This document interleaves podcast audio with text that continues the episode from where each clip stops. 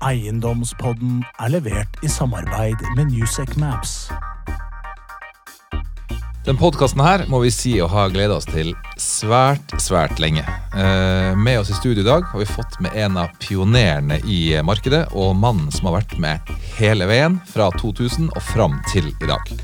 Kristian Næss, NRP, hjertelig velkommen. Tusen takk for det. I tillegg så har jeg med min sjef, Jon Årstad, som vanlig, som skal være litt sidekick og, og komme med noen eh, spørsmål inn fra siden her løpende gjennom de neste tre kvarterene. Velkommen, Jon. Tusen takk, Even. Eh, og vi må jo spille litt på dette med Hurtigruta minutt for minutt, så i dag så har vi kalt episoden eh, 'Syndikering minutt for minutt'. Høres det ut som en bra plan, Kristian? Eh, i, I starten så er det vel eh, bra, men eh, i dag så er jo NRP mye mer enn syndikering. Vi er jo mer en fondsaktør og en forvalter. Eh, så det er nok litt bredere enn syndikering. Så syndikering, fondsstrukturering og forvaltning minutt for minutt, da er vi der. Da er vi der. Yes.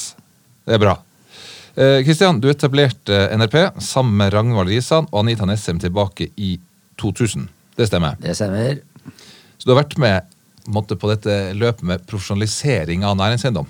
Eh, hvordan, hvordan var næringseiendomsmarkedet den gang dere starta, og, og, hva var det du så som, som gjorde at oh ja, dette kan bli en aktivaklasse på, på linje med, med øvrige aktivaklasser? Ja, altså, du må egentlig mye lenger tilbake enn 2000. Eh, jeg begynte med syndikering av prosjekter i 89. Og eh, sammen med Anita og Rangvald. Og den gangen var det shipping og det fantes nesten ikke eh, syndikering av eiendomsprosjekter. Vi gjorde litt av det i Fearnley, men veldig lite. Da var det mer transaksjoner. Eh, og, og Akershus Eiendom for eksempel, jo, er jo et utspring fra, fra Fearnley Finans. Eh, så ble shippingmarkedet forferdelig dårlig i 92, 91-92. Og da måtte vi finne på noe annet å gjøre, og da begynte vi med eiendom. Så det første eiendomsprosjektet var i 94. Ja. Da kjøpte vi Olavsgård kontorsenter. Um, fra noen svensker som hadde eid det noen år, og uh, som hadde gått konkurs, og det var rett fra DNB. Så det var starten. og uh, på 90-tallet så var det vel eh, om å gjøre å prøve å etablere eiendom som en aktiva klasse. På 2000-tallet så har liksom eiendom vært en aktiva klasse, men i den første tiden så måtte man egentlig kjempe for å få eiendom eh, etablert som en, som en egen aktiva klasse. Men ganger du leien da med ti? Var det, var det... Ja, tigangeren var bra. og det var mye høyere finansiering. Ja. Den gangen kunne du finansiere prosjekter 70-80% helt vanlig. Eh, og hvis ikke du fikk høy nok finansiering, så hadde du gjerne en mesaninfinansiering fra privatbanken eller Finansbanken den gangen. Eh, så i, i, fra 95 til 2000 så var det egentlig bare Fearnley den gangen og Pareto uh, som var de uh, aktørene. Og um, så var det et mye høyere rentenivå, selvfølgelig. Og, uh, så da var det tigangeren, og så var det 80% finansiering. Og så var forventet internrente 20% i base case. 20 i base case, det var gøy. Du hadde henta litt penger. Vi. Og vel så det. Ja. Du, du hadde henta litt penger i dag på 20 base case? Da. Ja da. ja da. Men eh, Det kan vi kanskje komme tilbake til etterpå. Men det, i den perioden i NRP, da 21 år, så har vi faktisk en internrente over 20% for porteføljen som helhet. Har det, da fikk du sagt det òg. Ja, takk. Du, eh, Syndikering er jo et særnorsk fenomen. Eh, ja. Er syndikering av eiendom en, eh, en, avgreining fra syndikering av uh, skip? Altså, ja, ja, men det tror jeg er helt riktig. Altså, uh, shipping og shippingbransjen har på mange måter vært eh, viktig for mange deler av norsk næringsliv. Oljeindustrien også. Og måten redere i gamle dager hentet penger, det var å, å, få litt penger av verftet, litt penger av seilmakeren, litt penger av de som leverte tauverk, og så fikk de andel i skipet.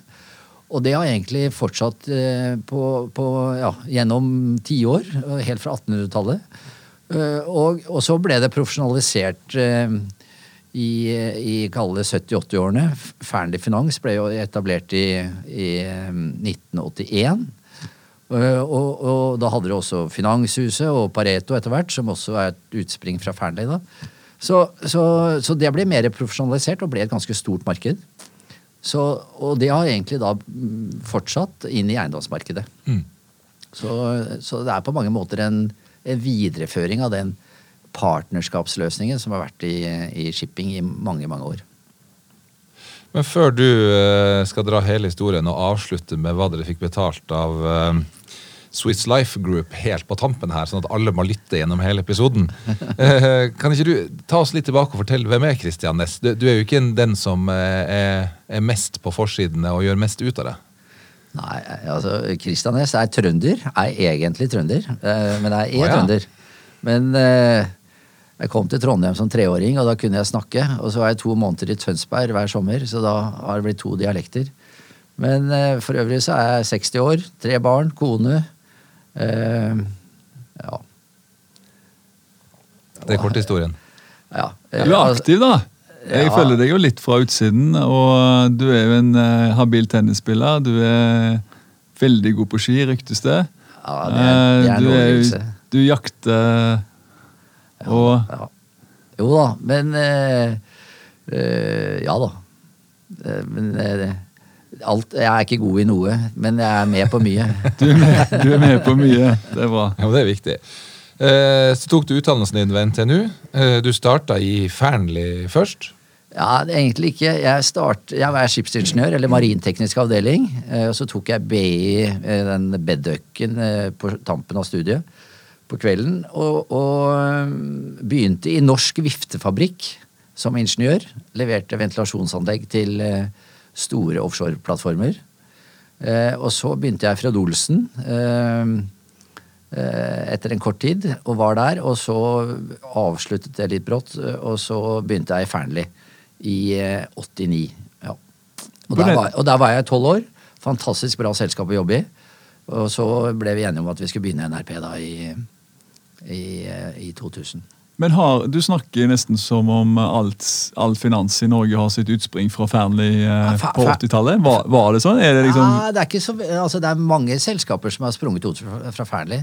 Fantastisk bra selskap. Og, og eh, Pareto er som sagt eh, ut fra eh, Fearnley. NRP er det. Eh, Eiendom, eller shippingaktiviteten i Clarkson er jo også uh, mye Fearnley, eller mest Fearnley-mennesker. Eh, også Vika, som nå ble etablert, er det jo eh, Thomas Lefsowski Ja. er jo derfra. Så Du nevnte Akershus òg. Akershus Eiendom, men han var et offspring av eh, der. Eh, Såstad og Salvesen, eller Salvesen sluttet i Fernia og begynte i Akershus Eiendom. Det er riktig. Og da ble det NRP. Ja. Det var du og to kompanjonger. Ja. Anita Nesheim og Ragnvald Risan og jeg startet det da i september 2000. Eh, Det er tre, tre av oss, og i dag er vi drøyt 100. Så det har vært en, eh, en bra reise. Spennende reise. Og det Men du, dere, jeg må bare stoppe Ja. når dere tok det valget. Det, du, følte du tok en eh, svær sjanse? Eller følte du deg trygg? Hvordan var det å etablere Nei, jeg, altså, det på var den jo, tida? Jeg hadde jo en, en veldig spennende og bra, og bra betalt jobb og bra betingelser i Så jeg vet ikke det, det er ikke så lett å vite akkurat hva som motiverte deg, men det var vel det ønsket om å, om å etablere noe på egen hånd. Og vi følte oss ganske trygge på at vi skulle klare å øh, leve av det. Men det var aldri meningen at det skulle bli noe særlig mer enn en oss og kanskje noen få til. Så det at vi skulle liksom bygge på annen virksomhet underveis, det, det var ikke planlagt. Så det ble, det ble mer til etter hvert som veien Ja, etter hvert som tiden gikk. Men hva var mandatet deres? da? Var det shipping og eiendom? Ja, altså da, da, jeg, da, jeg ble daglig leder i Fearnley Finans i 96. Og, og da ble Rangvald også med på syndikeringen. Og, og han tok shipping, eh, og jeg jobbet på begge deler. Både eiendom og shipping. Eh, Men da vi begynte på egen hånd, så var det naturlig at eh, han tok shipping, og da tok jeg eiendom. Og så tok Anita backoffice. Eh, Så, så da har vi utviklet vi NRP med de to uh, kalle markedene. Og, og eiendom og shipping var veldig like eh, i størrelse og aktivitet helt frem til 2008. Og en fantastisk tid spesielt for shipping. Spesielt fra 2003 til 2008 så tjente vi mye penger på shippingprosjekter. Eh, Og eiendom, og så, de var omtrent like store. Og så kom jo finanskrisen i 2008. Og, og det var dramatisk for eiendom. eh, Og vi tok verdiene ned i 2009. Men det var eh, mye mer dramatisk for shipping, som, eh, som var, har egentlig hatt tolv år i mørket, mer eller mindre. Men nå er jo shipping igjen blitt veldig bra. eh, Så, så det er jo veldig hyggelig å se at både containerskipsfart og bulkskipsfart er, er nå oppe og nikker igjen. Og, men eiendom har jo liksom hele perioden vært bra. eh, Og vi har ingen årganger som har negativ avkastning. Så eiendom har jo vært veldig stabilt og bra, og, og, det har vært, eh, og, derfor så har eiendom vokst og blitt mye mye større enn shipping i dag. Ja, I dag er det mye, mye større. Ja, Men når du etablerte det, så var det helt Da var det 50-50. 50-50. Ja. Men kommer uh, syndikering på skipsiden tilbake nå, når uh... Ja, det- vil jo tiden vise, men det har, klart, vi har, øker jo aktiviteten uh, på shipping nå i forhold til fjor. Og, og, så det kommer litt an på markedet. Det handler jo om å levere gode prosjekter og avkastning til investorene. Og klarer du å, å forts- ja, gjør det, og, så, så vil gjerne kundene komme tilbake. Og det har vært oppskriften til NRP gjennom alle disse årene. har jo vært å levere god Ja, Og så blir overskuddet re reinvestert igjen i nye prosjekter. Ja, ja? De investorene, som, som investerte kanskje 5 millioner for 10-15-20 år siden, de, de har tjent mye penger, så da investerer de kanskje 20-30 millioner isteden i et prosjekt. I Nettopp. Så det å ha langsiktighet og finne de gode prosjektene, det, det, det betaler seg. Fordi da sitter Absolutt. investorkapitalen lettere. Ja, nøkkelen ligger i å finne de gode prosjektene, gi investorene god avkastning. Da kommer de tilbake. Og Men- det har vi også sett på det har vi også sett på fondsiden. Eh, vi har jo da utviklet eh, en eh, stor del av NRP i dag er jo NRP Asset Management. Eh, hvor, hvor vi gjorde fond allerede fra 2000 og, ja, Først som shippingfond, og så eiendomsfond. Men de, de NRP, det, det som vi sier flagship-fondene våre, startet med i 2010. Sammen med Nordea Private Banking, som har hentet penger i sitt eh, marked. Og, og alle de fondene eh, som startet på 500 millioner, og det siste var på 2 milliarder, det, de har jo investert eh, Det har blitt en veldig viktig del av vår virksomhet.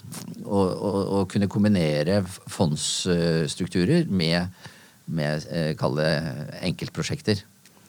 Det er Ja. To spørsmål. Går dere inn i disse prosjektene sjøl? Ja, eh, altså I fondene så tar NRP en andel eh, i, i minimum 1% eller vi tar gjerne 1% i alle fondene. Og hvis fondet er på to milliarder, så blir det jo litt penger som skal investeres. Eh, absolutt. Og så tar vi også ofte eh, også andeler i de enkeltprosjektene. Men da er det ikke NRP som gjør det, da er det mer med, med egne private penger. Ok, så, så det er to, to uh, kilder her. Det ene er NRP, og det andre er de ansatte i NRP som går inn i Ja, men, underprosjektene? Ja, men, men uh, jeg vil ikke overdrive det. Altså, det, er, det er ikke slik at vi er med alltid, og, og vi må ikke være med, men vi vil jo gjerne være med i den grad vi har kapital som kan investeres. Neste spørsmål jeg hadde, som er litt videre. Eh, Jeg tror jeg snakker for mange nå når vi ikke har greie på skipssyndikering. Kan ikke du eh, forklare oss på kort tid store forskjellen? Hvordan finner en prosjekter? Hvordan ser denne industrien ut i forhold til eh, dette transaksjonsmarkedet innenfor eiendom som, som vi kjenner godt?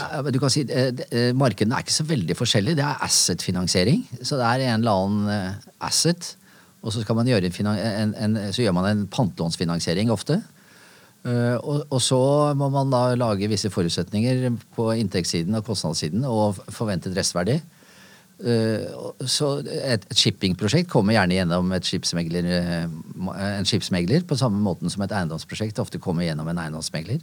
men, men kjøper du da et skip som har en oppdragsavtale Ja, på gjerne det, men ikke nødvendigvis. Du kan også kjøpe skip som går i, i spotmarkedet. Men Er det som å kjøpe et tomt kontorbygg? Ja, det er ikke det. Det er, det er som å kjøpe et, eh, et eh, Ja, for så vidt. Men, men du kan si man, man, eh, det er et marked for, for tomme skip, da. Så du vil gjerne kunne få beskjeftige det skipet i løpet av en dag eller to. Så co-working, altså? Ja, det kan jeg gjøre.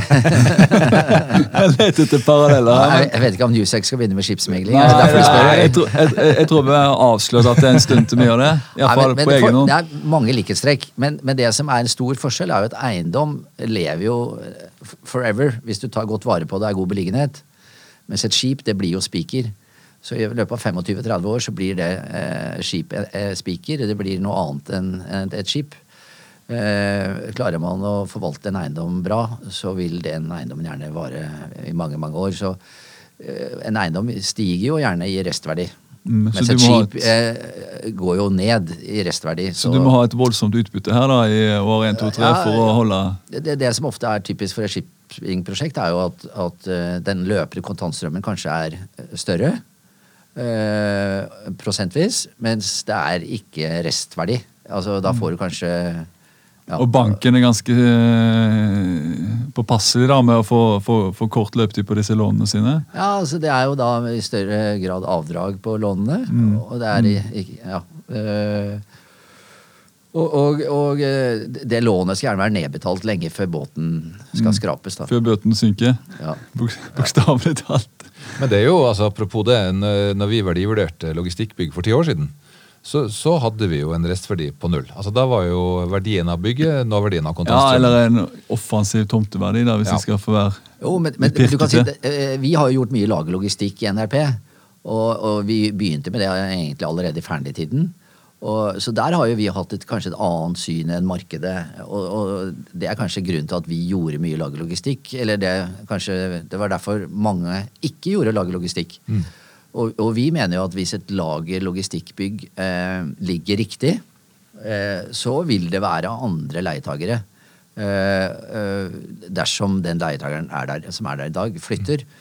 Så, så, men, men, men en annen ting ved lager logistikkbygg er jo at hvis du kjøper bygget, eh, og kvadratmeterprisen per det, ja, kvadratmeterprisen er riktig, og gjerne lavere enn det det koster å bygge nytt, og, og det er riktig takhøyde, og det er en del kjøreporter, og du har en del land rundt, så vil det eh, eiendommen gjerne stige i verdi og, og være attraktiv for, for flere. Og så, har, har, så svinger jo ikke lage logistikkmarkedet så mye. Eh, Så det har vært en stabil, god kontantstrøm. Og så har du gjerne lange kontrakter til gode motparter. Eh, Og så har du gjerne kjøpt på 100, kanskje 200 punkter høyere enn det CBD-kontormarkedet. Og og derfor så har jo mange av våre prosjekter gjennom mange år eh, gitt veldig god løpende kontantstrøm og god internrente. Ja, og så kanskje jeg kan legge til, uten å ha den ekspertisen din på det, men så har du også den mindre risiko for sånne voldsomme capex, da, sånn som du ser i kontormarkedet, der du må inn med Før var det 10 000, og nå er det 20 000. Ja, da, men Det har også vært en viktig eh, vurdering for oss. Eh, at eh, kostnadene for ombygging når leietakeren flytter ut, den, er, eh, den er mye mindre enn for kontorbygg. Så, så totalt sett så syns vi risk-reward-bildet på å lage logistikk eh, har vært veldig bra. Dere har jo åpenbart vært helt fantastisk posisjonert eh, Ja, det- å gå inn der ja, så ja. tidlig. Men, men sant, nå er jo laget logistikkbygg eh, nede på tretallet på de aller beste, Mm. og ikke veldig langt unna CBD Oslo. Så, så det markedet har jo forandret seg fullstendig. Så de siste, altså i 2020-2021, så har jo vi solgt en del laget logistikkbygg. Nå har jo ikke det nødvendigvis vært riktig, fordi det, det, kan jo se ut til at det markedet oppro- altså klarer seg bra, men det har mer vært en funksjon av at vi har tjent gode penger, investorene har vært fornøyd med avkastningen, så har vi brukt det sterke markedet på å solgt noen bygg. Og så har det også sammenheng med at noen av fondene våre har vært i en avviklingsfase. Hvor, eh, for det er closed end-fond, og når fondet da løper ut tid, så er det riktig, så må vi selge. Hva, hva mener du spreaden skal være mellom det beste innen logistikk og, og beste innen kontor? Altså, Ja, nå, jeg, jeg sier ikke at markedet har feil. Eh, Jeg, jeg sier at vi syns at den eh, prisingen vi hadde da for fem-ti år siden, var veldig bra. Mm. Så du kan si et lagerbygg på Gardermoen med 20-25 år til Coop, hvorfor skal de ha dårligere yield enn et kontorbygg i sentrum? Nei? Men, ja, men det, blir jo Det, det blir en vurdering som alle må ta. det er et betimelig spørsmål å stille. Ja, ja. Du, du så jo i, i når finanskrisen kom i 2008-2009, det markedet som falt mest, det var jo eh, CBD-leiepriser. Mm. Og, og Norwegian Property var priset eh, fordi man høyt, fordi man skulle ha kontorleie på 5000-6000 kroner meteren. Og så forsvant det ned i 2000 kroner meteren, og kursen forsvant, eh, eller ramla fra 90 til 5. Mm. Så ja. Nei, det er høyere risk. Du, jeg har lyst til å komme litt inn på syndikering av, av eiendom. Altså, syndike, altså, Syndikataktørene har jo vært ekstremt viktige for markedet. Det gir en ekstrem likviditet. Eh, og jeg har gått og sjekka litt i tallene de siste seks-syv årene. og- det, Syndikeringsmiljøene står for ca. 30 av, av volumet og 50% av dealene. Så det er klart, det, det er jo blitt en, en viktig aktør for å på en måte holde maskineriet i gang. Men vi er jo et nordisk aktør i Newsec, og dette er jo et særnorsk fenomen. Hva tenker du er årsaken til at, at det har blitt så populært eh, med syndikering i Norge, og så, og så ser man mindre av det i de øvrige nordiske landene? Ja, Men jeg tror, jeg tror det er flere grunner. Eh, eh, in, in, eh, altså det har litt med det vi var inne på i sted, at det er en kultur for det. Og at vi har selskaper som har fokusert på det. Eh, som vi har tatt fra shipping over til eiendom. Eh, og, så, har det gitt god avkastning. Kundene er, er eh, vet hva det er, og, og, og de har investert i det. Og så, og så lenge det gir god avkastning, så, så, så er det noe de kan fortsette med å gjøre. Og så mener jeg at selv om mange blir, det er høye, og noen mener at det er høye kostnader i forbindelse med etablering av prosjekter, så er det ganske kostnadseffektivt. Eh, Det koster penger å etablere, men i driftsfasen så er det ganske lave kostnader og effektive kostnader, altså øh, effektiv drift. Um, og så har du selvfølgelig litt skatt. Det er liksom den eneste måten å, å liksom redusere formuesskatten på. Det er å investere i eiendom og shipping.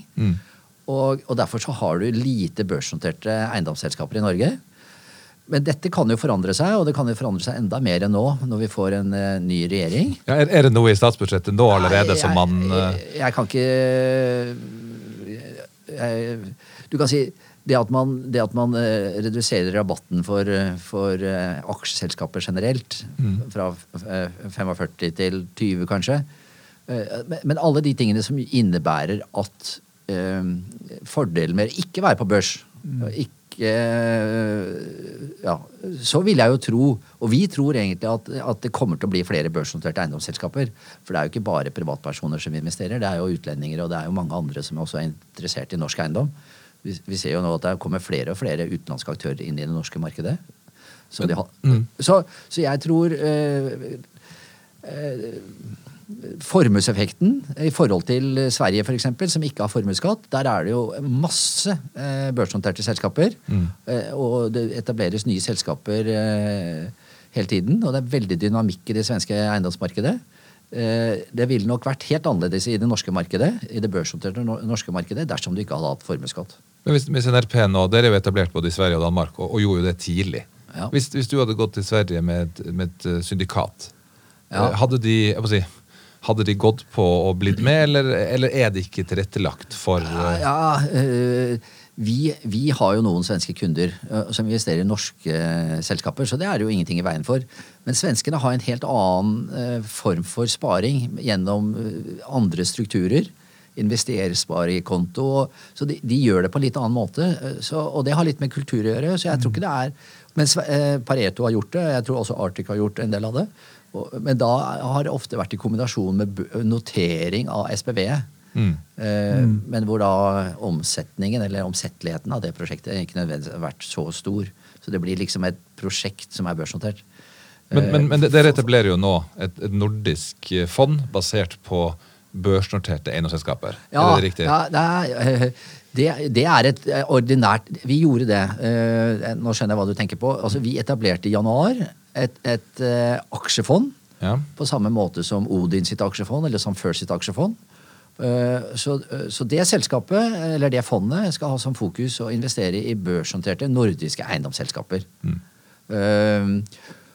ikke SPV-er, men i børsnoterte selskaper. Og, og der er det universet er omtrent på 1000 milliarder.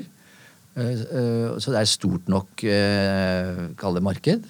Så det er et veldig spennende marked. Men 80% av de selskapene vi kan investere i, er notert på Stockholmsbørsen.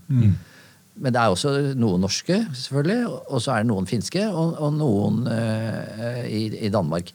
Det fondet har for øvrig også en mulighet til å investere inntil 20% av kapitalen i det europeiske eiendomsmarkedet hvis man ikke finner selskaper i Norden som, som, passer inn, eller hvor man tror at Lager Logistikk f.eks. kommer til å bli stort, ikke bare i Norden, men i hele Europa, så har vi muligheten til å investere deler av kapitalen også i det øvrige nordiske markedet. Og så har vi, Når vi snakker om det fondet, som er veldig spennende, og som nå er på snart ja, 500 millioner, og vi har ansatt en veldig dyktig forvalter, Peter Nordhammer, som tidligere eh, var forvalter for eh, Lensforsikringen, som, som da hadde et stort fond på 20-30 milliarder. I, I, vårt fond, eh, med Peter på laget, så har vi nå anledning til å også investere i IPOs. Eiendoms-IPOs. Mm. Som forutsetningen er jo da at selskapet på børs i løpet av tolv måneder. Mm.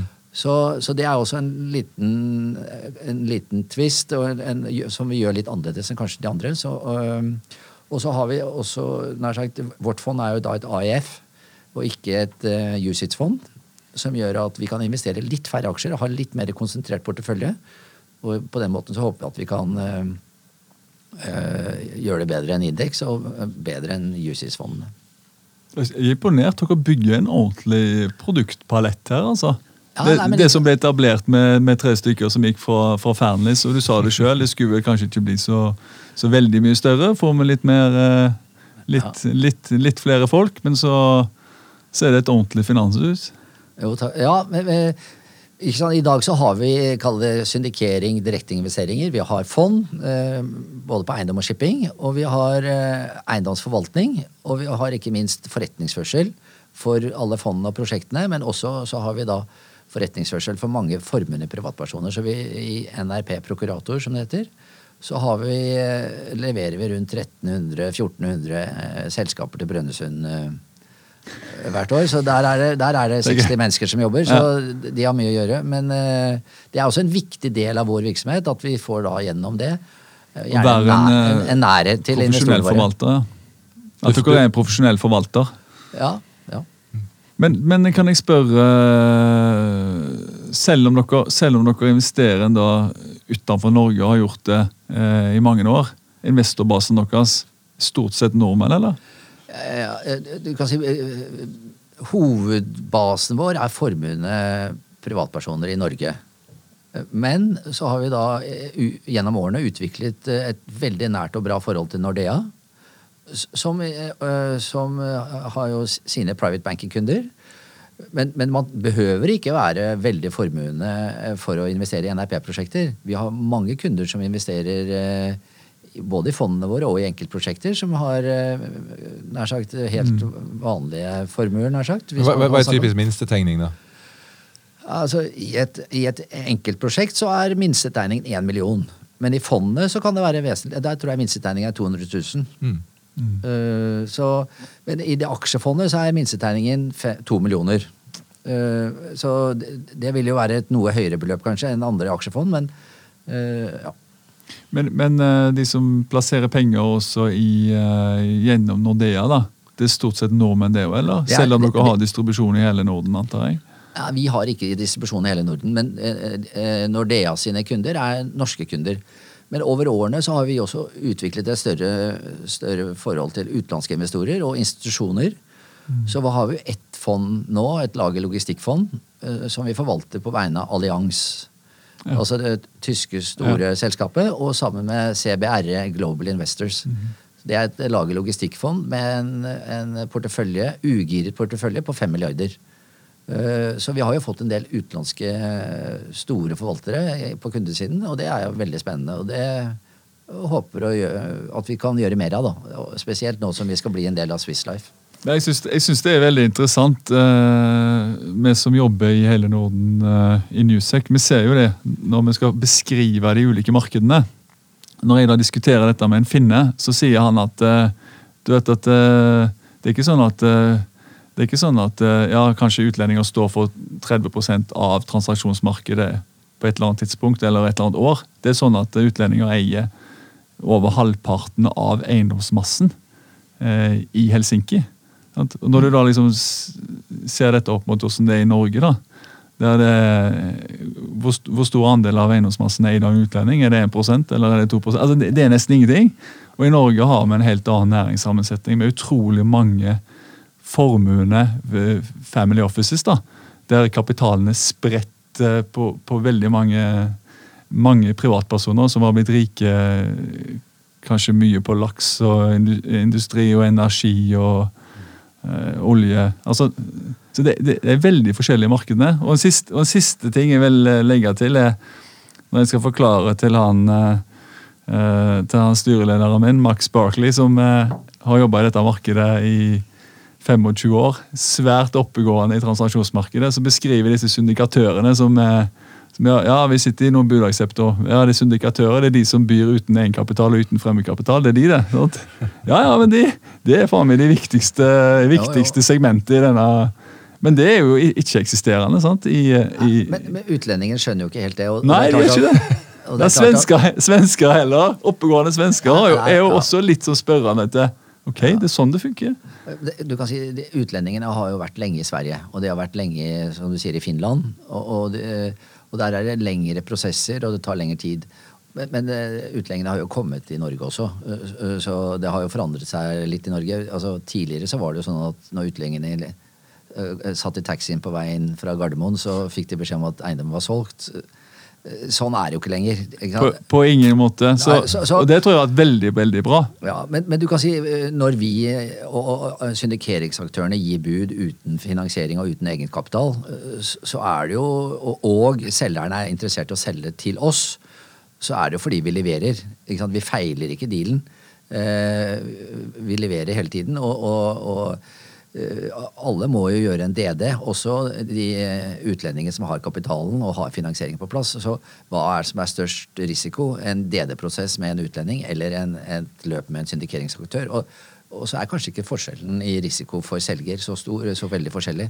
Nei, og vi, som sitter imellom mange tilfeller, vi anbefaler jo eh, å gå for denne aktøren som verken har egenkapital eller fremmedkapital. Så For oss, Det er jo har track. for oss så har det vært en styrke å ha fondet med. Altså Når vi da har fond som hele tiden er på kjøpersiden, så vil vi ofte kunne få med fondet enten til å ta hele forretningen, altså eh, NRP Eiendom 2020 f.eks. Ta hele eller deler av kapitalen, så da har vi på mange måter eh, egenkapitalen. Om vi ikke har den helt på plass, så har vi tegnet mye av prosjektet ganske tidlig. Og, og bankfinansiering, finansiering, er jo ganske forutsigbart i Norge. eh, Hvis man har oppført seg ordentlig og, og bankene har tillit til det de holder på med. Så, så eh, det er ikke så stor risiko, eh, denne egenkapital- og fremmedkapitalforbeholdet som vi tar, eller som vi som regel tar. Det er ikke mange uker siden eh, dere Kristian, solgte selskapet til eh, Swiss Life Group. Eh, var det hele selskapet, eller var det eller deler av virksomheten som gikk inn i den? Sveitserne er, eh, har virksomhet i Sveits selvfølgelig, og, og i Tyskland gjennom et oppkjøp. Og de kjøpte også et virksomhet i Frankrike for lenge siden, og også UK. Men de har sett på Norden lenge, men har eh, ikke noen virksomhet og veldig liten portefølje i Norden som de ser på som et interessant marked.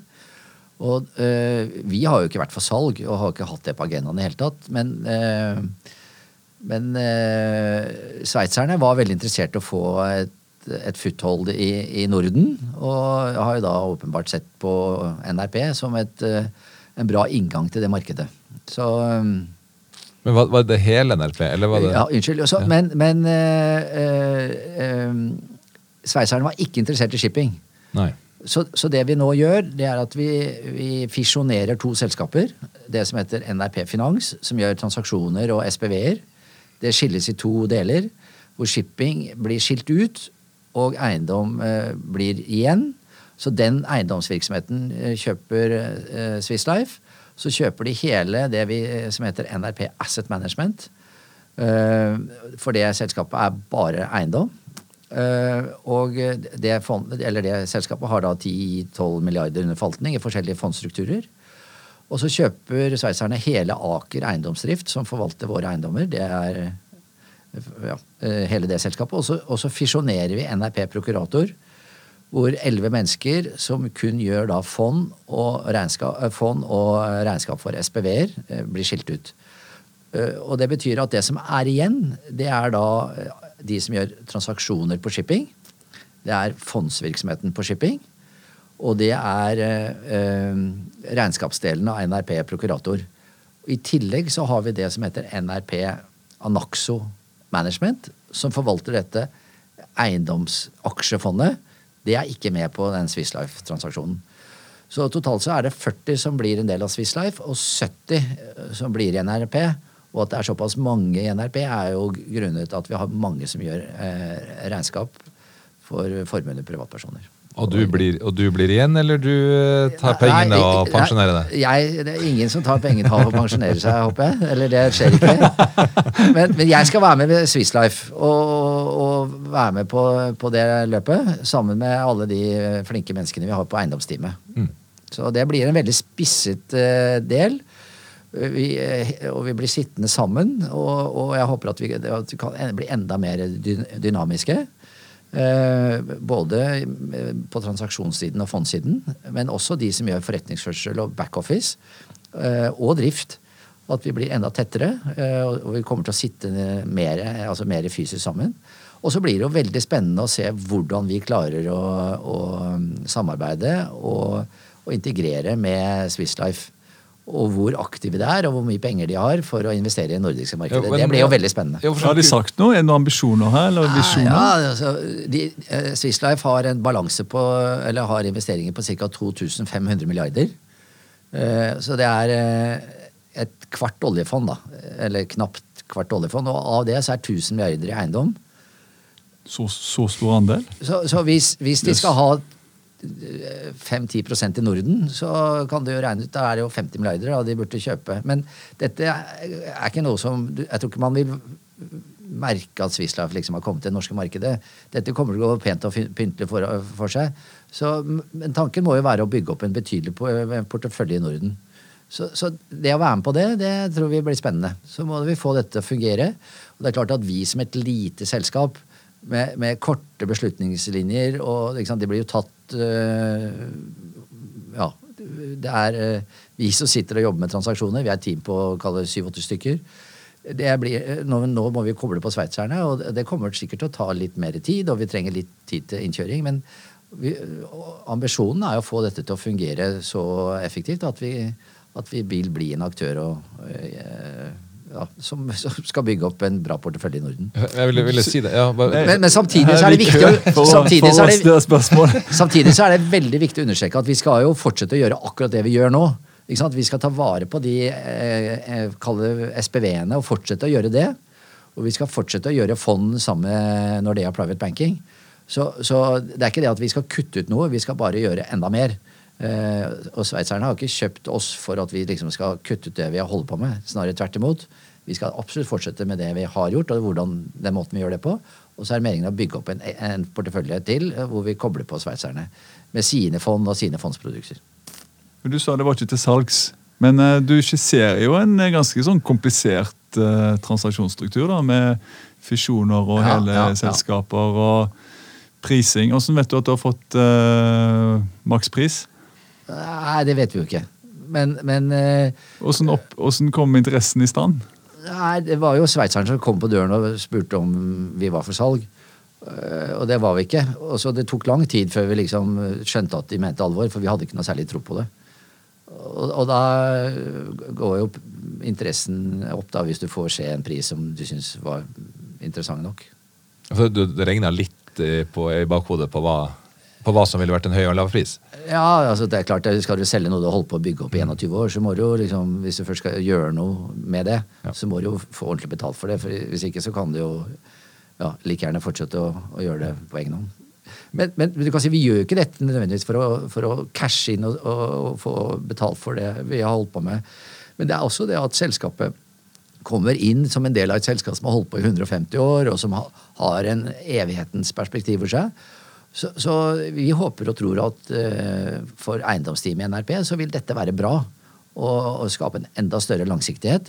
Og så er utfordringen å, å bevare den dynamikken og de bes korte beslutningsveiene som vi har uh, hatt i NRP over alle årene. Uh, det er jo utfordringen å få det der til å fungere. Det, har jo, det er jo forskjell i kultur, og det er forskjell i størrelse. Absolutt.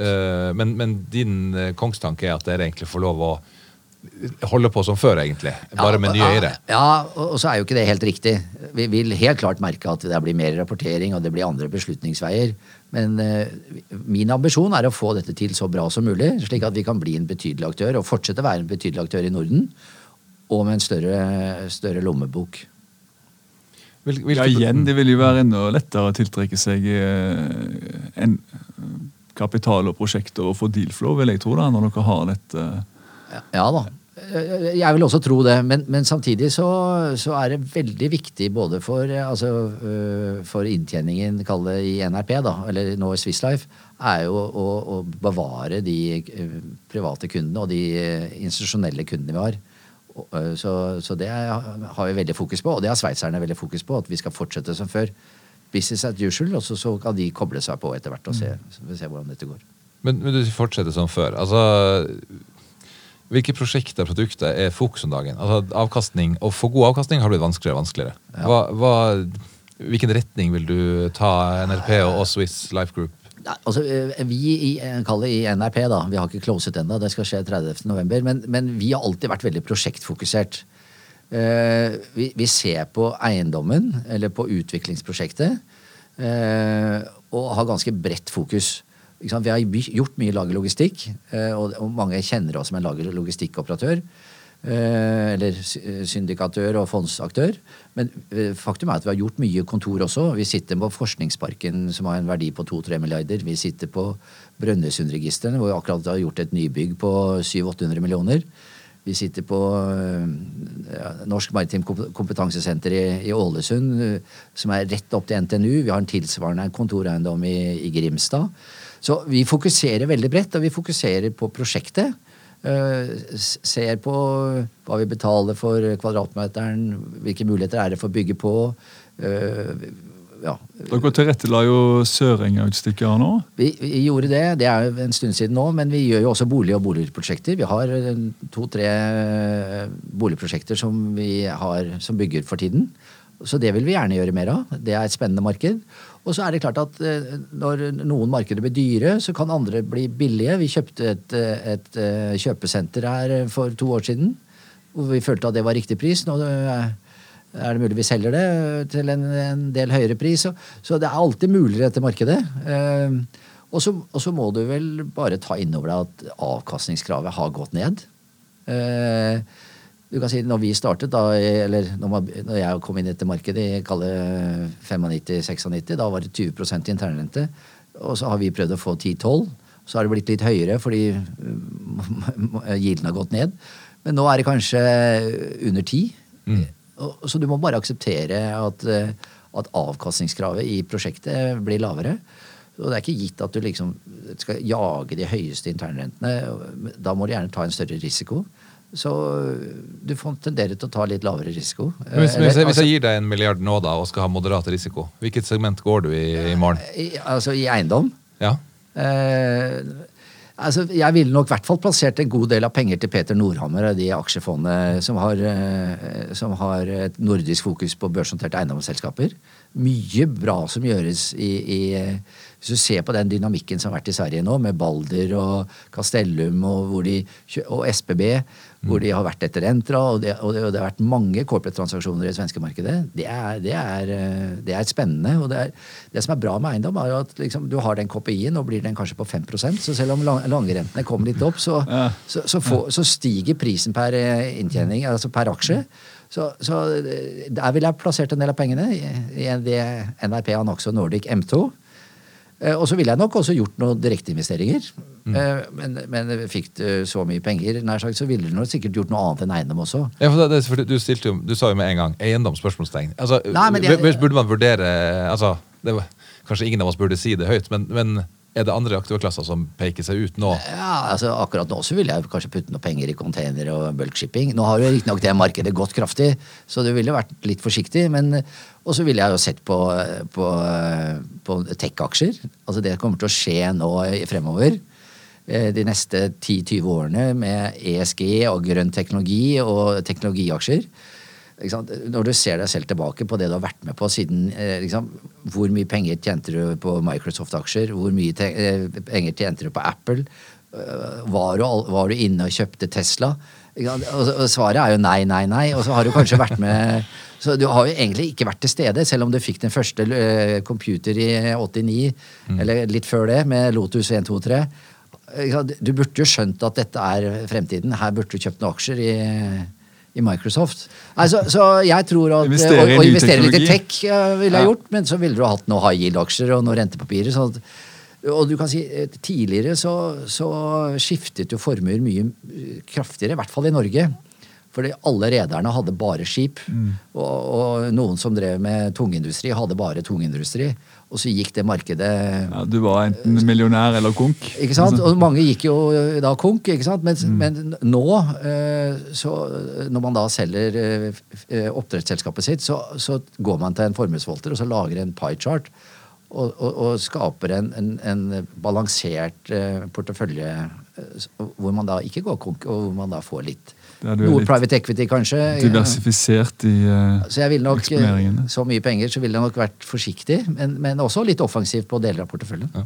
Jeg så jo nå at de 400 rikeste i Norge nå var alle milliardærer, så de har klart å diversifisere porteføljen sin.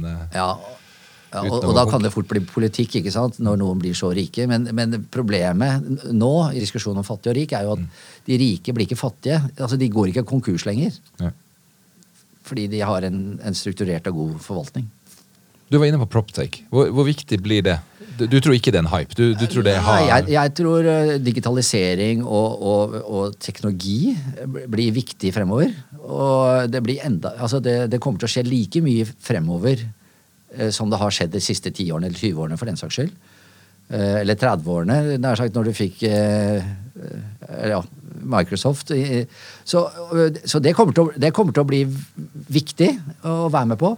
Men så tror jeg også ESG, eh, som vi ikke har eh, tatt Som har liksom kommet nå bare de siste par årene, eh, kommer til å bli viktig. Eh, eh, og, og vi merker det veldig nå med, med Swiss Life-transaksjonen, Uh, hvor de er opptatt av hvor vi er i eh, ESG. Og vi uh, og, og, vi merker det nær sagt i andre, andre sammenhenger også.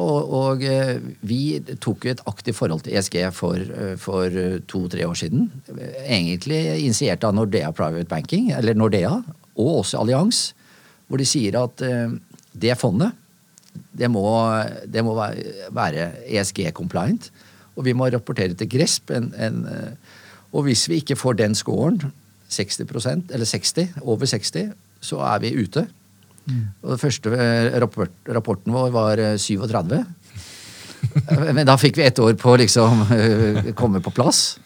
Og, og andre rapporten var 67, så det var bra. Og nå leverte, fikk vi score tilbake fra Gresp nå på det ene fondet, og da var det 87. Og da var vi bedre enn eh, Prologis og Endrep, så det, da fikk vi veldig skryt av eh, Swiss Life. Så, så, og, og, og de, er, de har mye mer fokus på dette enn det vi har i Norge, så det, det tror jeg bare kommer enda kraftigere. Men Kristian, du som har vært gjennom en sånn prosess, dette er jo veldig nyttig innsikt for alle som, eh, som ønsker å være ESG-compliant.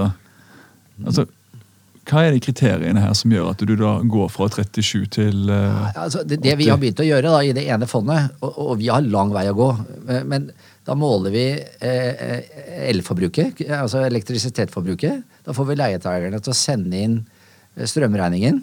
Så mapper vi det. Det samme med vannforbruket, og samme med waste.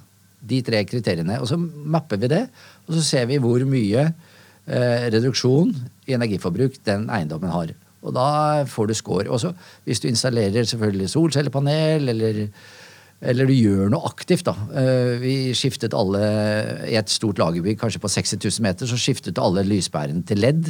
Og da, det fikk du selvfølgelig kred for. Så det er, eh, eh, det er ikke bare prat, som kanskje noen vil Det er rett og slett hva gjør du?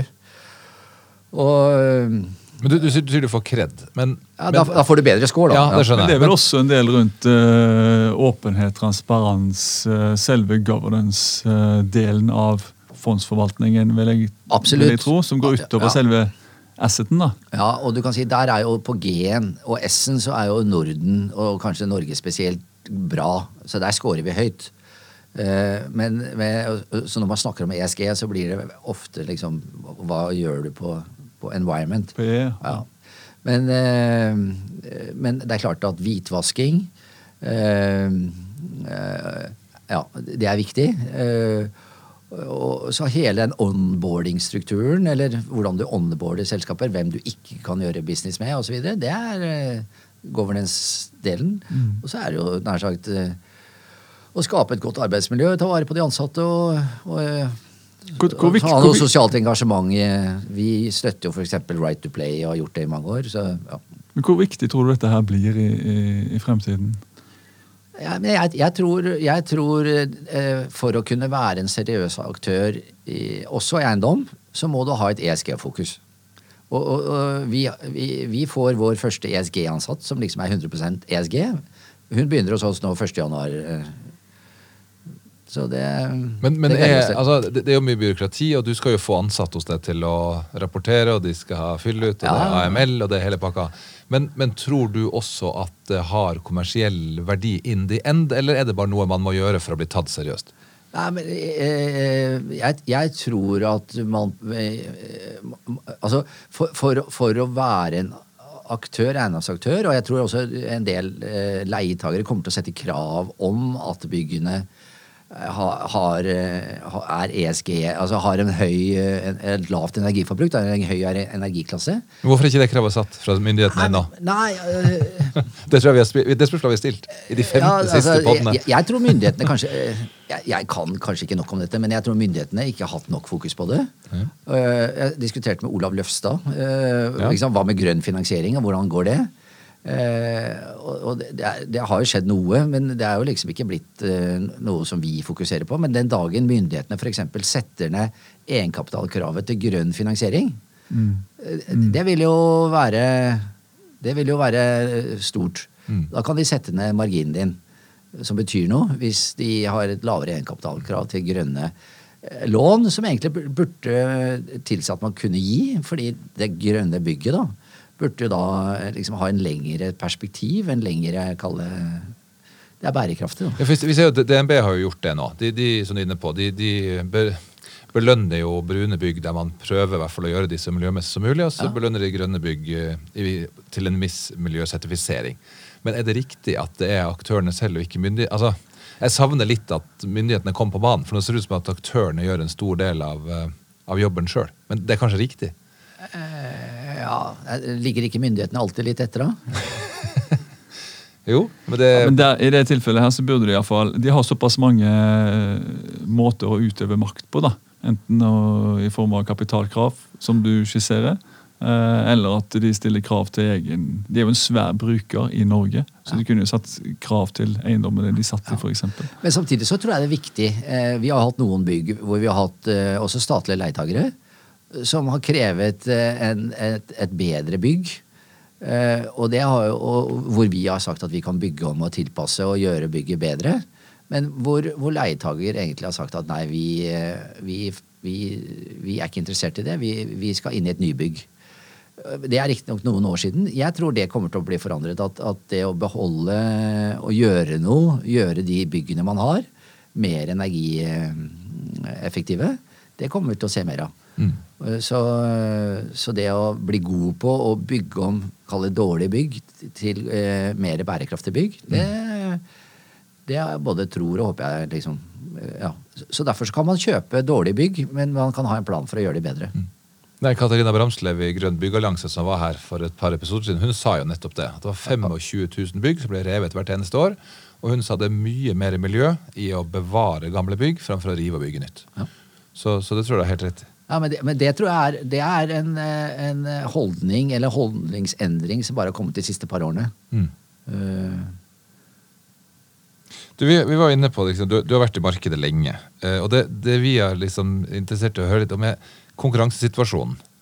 Når, når du eh, holdt på på starten av 2000-tallet i forhold til nå, eh, har det blitt mange hår i suppa, eller eh, syns du det er bra at markedet har kommet hit det er, blitt profesjonalisert, og at det er mange om benet? Ja, men jeg, jeg- du kan si, eh, det, det kommer jo nye konkurrenter eh, inn i markedet hele tiden. Og det var veldig hva skal jeg si, Når du tenker tilbake på 95, da, altså, hvor Fearnley og Pareto var de eneste aktørene, så, så var det litt sånn eh, Det var, det var behagelig. Og så, men, men, også har det stadig akkurat der og da var det et jag, men i Nei, altså, ettertid så var det det føltes jo ikke behagelig, men når man Nei, ser tilbake på det, så var det jo det er egentlig et veldig bra, bra marked for oss, da. Men, men, eh, og så har det kommet nye aktører hele tiden, og vi har sagt det hele tiden at nå er det tøffere marked, nå blir det høyere konkurranse. Og det har det egentlig blitt. Eh, og, og det Ja, og likevel så har man vært eh, Likevel så har det jo liksom vært eh, mulighet for, for alle, og også nye aktører, til, å- til å være en del av det markedet. Så eh, det, er, det blir nye syndikeringsaktører, det blir nye ut, utlendinger, private equity-selskaper, og, og, så, så det må man bare Mer plass til alle. Ja, det tror jeg. Altså, Jo, det jo- det- Og det markedet regulerer det, egentlig. Altså, hvis man fortsetter å gjøre gode prosjekter, så vil kundene komme tilbake. Den dagen du begynner å legge ut ting som ikke gir avkastning, eller som gir dårlig avkastning, så forsvinner Du kan si i, i 90 så var det 15 aktører som drev med shipping-syndikering. Eh, og i 93 så var det to igjen. Mm. Øh, Men, men det var en veldig dramatisk side i Norsk Shipping, og, og var ikke, da var det ikke økonomi for, for disse syndikeringsaktørene lenger. Øh, Jeg sier ikke at det kan skje i eiendom, men, øh, for det er en helt annen type marked. Men det er klart at den dagen man ikke klarer å tjene penger i, som syndikeringsaktør, så vil det markedet regulere seg selv. Så, Men det er jo til tross for veldig høy konkurranse og veldig høy kompetanse og veldig mange med god track som har levert fantastisk god avkastning, så, så sitter det veldig mye kapital der ute som sitter løst. Dere klarer jo veldig fort og lett å hente penger tilsynelatende. Ja, ja, ja, altså, det, det, det er ikke alle prosjektene som blir syndikert sånn pang eh, veldig lett. Eh, eh, det er kanskje det man får inntrykk av, men, men det hender det er prosjekter som ikke Som feiler. så feiler. Det, så, men eh, så det er om å gjøre at det ikke, at det ikke blir for lett. Altså det, det svinger litt i perioder. I, I noen perioder så må du virkelig jobbe for å få prosjektene gjennomført. Du må lete ordentlig etter eh, egenkapitalen. Mens i andre perioder så går det lettere. Så Men når, du starter, altså, dere har jo hatt altså, uten, altså, Du er jo beskjeden og sier at eh, det er ikke alt som har flydd, men eh, sånn som vi ser på NRP, så har det vært en suksess. Det må vi jo kunne si. Og hva er det du, når, når du ser på et prosjekt eller vurderer et prosjekt, hva er det du, hva er det du ser etter? Hva er det som liksom gjør at du, du tenker Det kommer litt an på hva slags type prosjekt det er. Altså, er det et sale leaseback-prosjekt, så, så, hvor du har en lang kontantstrøm, kanskje 10-15-20 års leiekontrakt, så ser du på kreditten, selvfølgelig. Liksom, hvor, vil denne kreditten kunne betale den leien i de 20 årene? Er, hvor trygg er du på det? Og så må du selvfølgelig vurdere hvis eh, beliggenheten altså Selv om det er 20 år til, så må du jo tro på at den beliggenheten at det er noen andre som vil flytte inn. Og så er det, så er det basert på, på muligheten for å bygge på, da. Eh, ja, så det er alle disse vanlige kriteriene. Hva det koster å, å bygge nytt. Og, ja. Så eh, vi, går, vi, vi gjør vår NRP-vurdering fra hvert eneste ja, men du, du har mange sikkerhetsventiler. Ja, det, det er mange aspekter du vurderer. Ja. Eh, skal du se på et utviklingsprosjekt, så blir det jo en helt annen type eh, vurdering. Mm. Um, Men i, for- i forhold til logistikk nå, fins det noe trussel mot logistikk i forhold til Sånn som vi ser ny handel nå, det er mer netthandel, eh, logistikk som distribusjonskanal. Tror du at man om 20 år vil ligge på de samme lokasjonene som investorene ønsker å ligge i dag? Er det naturlig å ligge opp mot Gardermoen, ut mot uh, Liertoppen og ned mot Vestby? Eller kan man plutselig ligge i en helt annen plass og drive på med droner og selvkjørende kjøretøy? eh, nei, jeg, jeg tror de beliggenhetene som du nevner, er, vil være bra om 20 år også. Ja. Det som er spennende å se, er jo denne, denne last mile-diskusjonen. Hvor, hvor de byggene skal ligge. Eh, det må jeg innrømme at det har jeg ikke, har ikke helt sett i liksom, det, det, eh, er spennende å se om, man får noe spesi, spesial Eller om man da distribuerer direkte fra disse store eh, lagrene. Mm. Men du mener at det har ikke blitt for dyrt? Det er fortsatt muligheter der ute? Man, er man, skal ikke gi opp et, eiendom? et lager, du kan si Det man skal være oppmerksom på, det er jo den problemstillingen hvor lager logistikkmarkedet, priset til- på tretallet, implisitt gir en, en, eh, en eiendomsverdi kanskje på 20 000-30 000 kroner meteren. og så koster det kanskje bare 10 000 å bygge. Eh, et, og, og hvis gildene går opp, hvis finansieringskostnaden din går opp, slik at eh, Så er det jo ikke sikkert at, eh, at eh, det bygget er verdt eh, 25 000 kroner meteren lenger. Eh, Så, så, og, og tomt er fre- fremdeles billig, mens i sentrum så, så er jo tomteprisene eh, Ja, eh, da er det ikke mer tomt igjen. Men, så så det, du har en problemstilling der når prisen på eiendommen blir veldig mye høyere enn en byggekost, så får du noen problemstillinger. Mm. Fordi Så lenge det er tomter tilgjengelig, så, så, så lenge tomter er tilgjengelig, så, så er det en problemstilling som man må eh, vurdere hele tiden. Men Vi prata med en, en annen stor logistikkaktør. De mente at det var én eller to regulerte tomter igjen mellom Oslo og Gardermoen. Men, men det er mye land.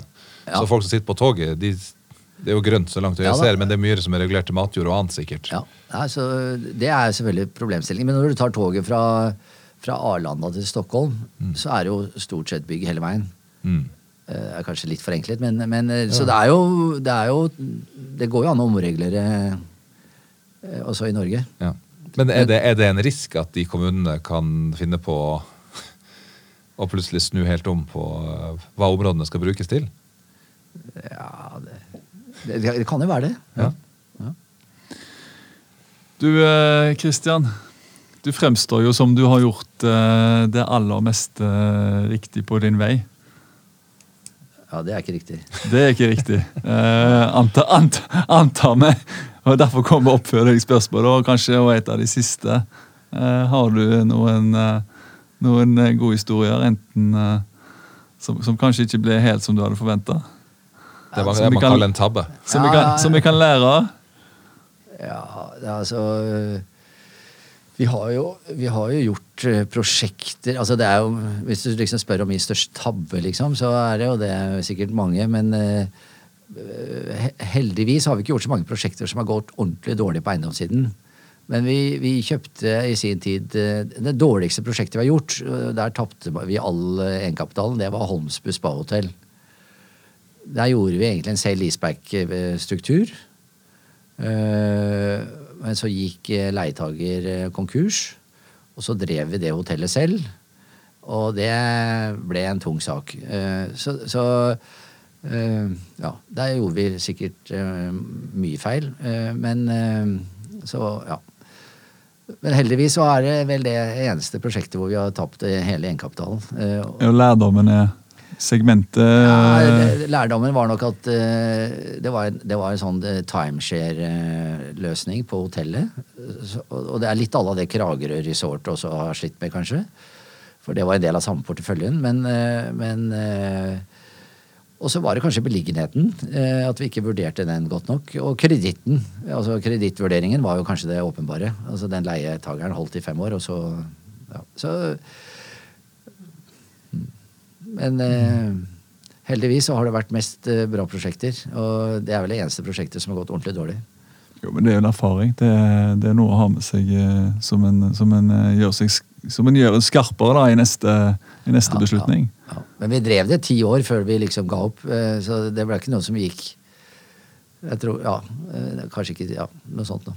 Så, eh, Men vi, vi har vært der med Øyvind, på samling. det er fantastisk flott hotell, Ja, ja. og ja, det, det er fin beliggenhet for all del, men vi fikk ikke det der til å fungere. Så Vi, vi, har jo, vi har ikke vært innom korona. Det er egentlig ganske deilig at vi ikke har nevnt det. Men, men spareratene har jo gått til himmels under korona.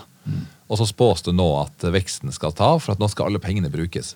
Hvorfor må folk bruke de pengene de endelig har klart å spare? Nei, men det er godt, godt eh, Jeg håper en del ikke gjør det. eh, At de liksom velger å ha litt penger til gode. Og du kan si at den koronaen har egentlig vært noe eh, positivt i koronaen. Og, det, er kanskje det eneste positive. Og så har vi blitt litt mer digitale. Jeg er jo redd for at korona ikke har vært så veldig positivt. og at at den eh, friheten vi har hatt til å jobbe hjemmefra og jobbe litt mer eh, fleksibelt, eh, egentlig er redd for at det har gjort noe mentalt med oss som gjør at kanskje effektiviteten og produktiviteten går litt ned. Men, men Men hvor, hvor ønsker du dine ansatte nå?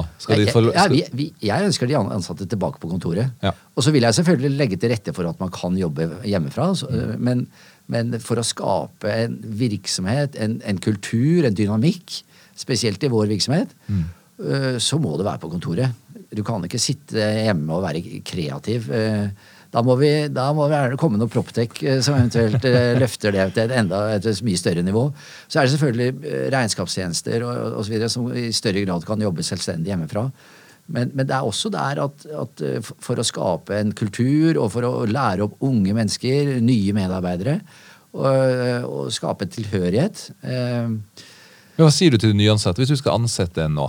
Eh, så har du intervju med en person, og så sitter en person og har prata med vennene sine. og alle vennene har vært på intervjuer og hørt at nei, du kan jobbe hvor du vil, når du vil, og kosebukse på.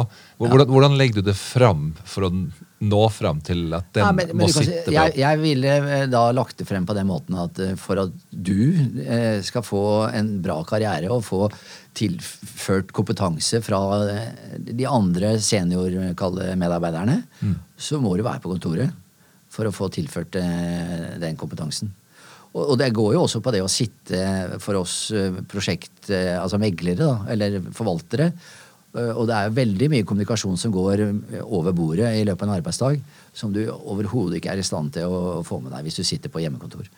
Så øh, Og, og foreløpig så ser det ut som om dette kontormarkedet ikke blir rammet av korona. eh, Men det vil nok bli det eh, noe. Men det blir spennende å se. Nå kommer det heldigvis lite nye kontorbygg eh, i år og vel til neste år. Men, eh, men det blir spennende å se hvordan eh, kontormarkedet blir påvirket av korona på litt lengre sikt. Mm. Det er musikk i våre ører, Jon. Vi er vel veldig samstemt med Kristian i forhold til erfaringsutveksling. Jo, men du sitter jo i et hus som har en del likhetstrekk mellom et uh, megleri, da. Uh, men så, så, så jeg, jeg har reflektert mye over dette her. Altså fremtidens arbeidsplass og fremtidens krav fra, fra de ansatte. Og at det skal være fleksibilitet i bånn, det tror jeg ligger hos alle arbeidsgivere som ansetter folk som har gått på skole i eh, 15-20 år. Altså Det er klart det er fleksibilitet i bånn. Og, altså, Sånn er det jo, men du kan jo snu det og si Nei, eh, kjære nyansatt, eh, du skal nok eh, sitte hjemme, du. Eh, Og lykke til med å bygge opp det nettverket ditt. Fordi jeg vil jo tro en stor, stor verdi av eh, deg, Kristian, er jo eh, det nettverket ditt. Ja, Eh, og hvordan skal, skal de nyansatte ansatte klare å få seg et nettverk når du sitter, sitter hjemme og de knapt evner å snakke i telefon? Nei, eh, kultur skapes på kontoret. Det er bra. Jeg tror nok det. Du hadde jo, Før vi gikk inn i dag, så hadde jeg to ting jeg skulle få ut av deg. Det ene var hva dere fikk betalt for NRP. og Det har vi gitt opp, så da legger vi den død. Takk. Det andre er hva er det vi ikke vet om deg, Kristian? Og da må du komme, nå må du komme med et eller annet. Nei, men, eh, du, du hadde også Jeg fikk jo noen spørsmål på forhånd, og så da ble kan s- eh, nevne liksom, hva, hva eh, Viktigste hendelse? Ja. Den kan mm. Det, det har du glemt å spørre om. Ja. Beklager. Det er godt du følger med. Nei, men, og, og det viktigste hendelsen for meg var vel egentlig at jeg fikk sparken i Fred Olsen i 1987. For hadde jeg, ikke, hadde jeg ikke fått det, så hadde jeg kanskje vært der enda. Hvordan får man sparken i 1987? Ja, Den gangen så var jeg eh, jobbet med rigger og befraktning og prosjekter med rigger. Da hadde Olsen én rigg i operasjon av seks. Det var et forferdelig dårlig eh, offshoremarked. Så da bestemte Olsen seg for å si opp meg og en, go en god del andre. Og da begynte jeg i Fearnley. Sender du julekort til han nå, eller? Ja, det burde du gjøre. Så det var vel en, det var vel en viktig, eh, viktig eh, avgjørelse. Eh, Ja. Senere så fikk jeg også i 96, da min sjef sluttet, så var det et lite vakuum. Hva skjer nå? Da var vi bare fem-seks stykker i Fearnley. Eh, Da fikk jeg tilbud om å begynne i Pareto, Project Finance. Og det var vel også en viktig beslutning at jeg ikke gjorde det. Det hadde sikkert blitt bra, det, altså for all del. Eh, Men, og så er det selvfølgelig den viktige hendelsen er jo da å gå ut av Fernes og begynne NRP. Men hvis du spør om eh, hva du ikke vet om meg, så jeg vet jeg ikke om jeg skal bidra med noe annet. Men når vi først sitter i dette huset her, så tror jeg eh, Hvis jeg husker altså Det husker jeg jo, men jeg er litt usikker på alvoret i det. Men jeg ble norgesmester i, i børs i 1983. Og vi sitter altså hos Hegnar. Media nå. Kult! Det må du sjekke med Hegnar selv, altså, om det stemmer. Men gikk du all in i én aksje da? Ja, eller? jeg gikk all in i norsk polarnavigasjon. Og det var ingen diversifisering. Det jeg tror det var ti-tolv andre som også vant, så det ja, Ja, men Det er det jeg kan eh, Ja, Mer vinne- personlige ting jeg kan, eh, kan eh, Hva skal jeg si Nevne som ikke noen vet. Men hvis du, skal, hvis du skal vinne, så må du gå all in. Og hvis du skal vinne en børskonkurranse, så må du iallfall satse eh, på én hest med mest giring. Ja, da, har du jo, da går du iallfall ned med stil hvis det går til helvete, Ja, ja. eller du vinner. Det hører vel til historien at jeg investerte vel ikke i aksjen selv, men eh, det var mer Det var fan, fantasy. Fantasy-aksjer. Nei, men du, vi har kommet til veis ende. Ja. Eh, føler vi har kommet Det er jævlig eh, kult. Unnskyld. Det er, det, eh, stopp det. Det er veldig hyggelig at du har tatt deg tid til å dele din eh, svært lange erfaring med oss og alle lytterne, Kristian. Jo, takk for at jeg fikk Veldig komme. gøy. Veldig hyggelig. Masse lærdom i det, og som du sier på tampen her, får du deg en på trynet, så lær, lær noe av det enn å, enn å, enn å stoppe der. Altså gå videre og Ja, absolutt. ja, Aldri gi opp. nei. Kjør på. Og litt diversifisering er lurt. Ja, hvis Ja. du skal forvalte pengene fornuftig, så må du nok eh, gjøre det. Ikke alle pengene i eiendom heller, men en god del. Ja, en god del må det være. Det må vi være enige om.